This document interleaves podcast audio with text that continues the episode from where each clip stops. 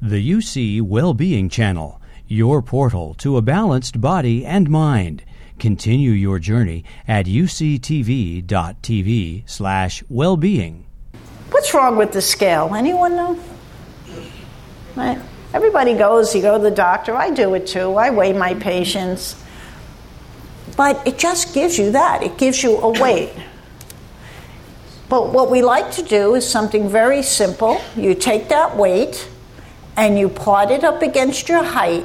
This is quick and dirty, right? You say, What's my body mass index? You get this simple form, every doctor's office has it. You say, Here's my height, here's my weight. Where does that put me? Uh oh, I'm in the obese range. I'm, I'm one of those red states.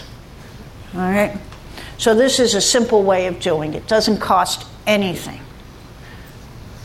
Who here has their height measured when they go see their doctor? Good. You have good doctors. Good. A lot of people don't do that. And patients say, gee, I'm shrinking. I lost four inches. And no one's meant. Well, that's good. So let's say you decide you're going to, oh, I heard what Dr. Guarneri said. I'm going to go home and I'm going to go on some radical, crazy diet, which I'm not advocating, by the way. And all of a sudden you start to lose weight. Well, you can lose, both of these women have lost weight and they can weigh the same thing on the scale, but what's different is their body composition.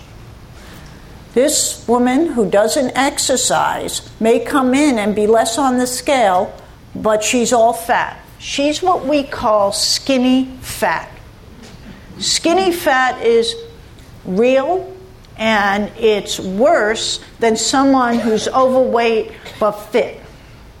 So skinny fat this is the person who'll come and say, you know, I lost 15 pounds and I can't lose another pound. Why? Because they lost what?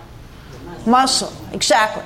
Now this woman says, I'm going to go exercise, I'm going to yoga class, I'm doing everything I need to do. She's going to gain muscle and have less fat. The only way you can tell this really is with a body composition. And I think it's important because I have people who get a little discouraged. They say, you know, my pants fit differently and I feel differently but the scale isn't moving so much. And I said, let's do a body composition and let's see what's going on. So not only can you measure uh, how much fat someone has, you can also measure a basal metabolic rate.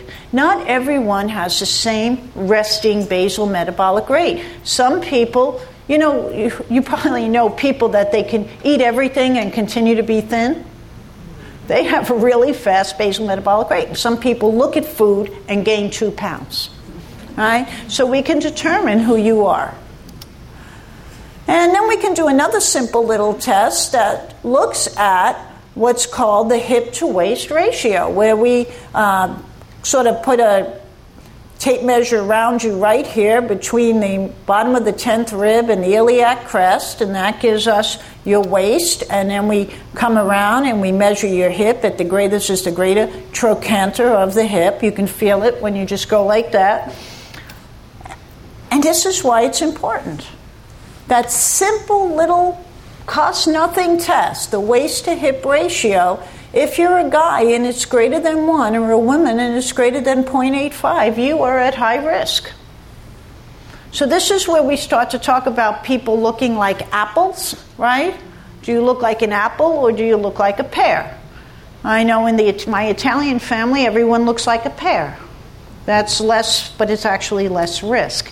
It's the apple with more visceral adipose tissue that places you at a higher risk.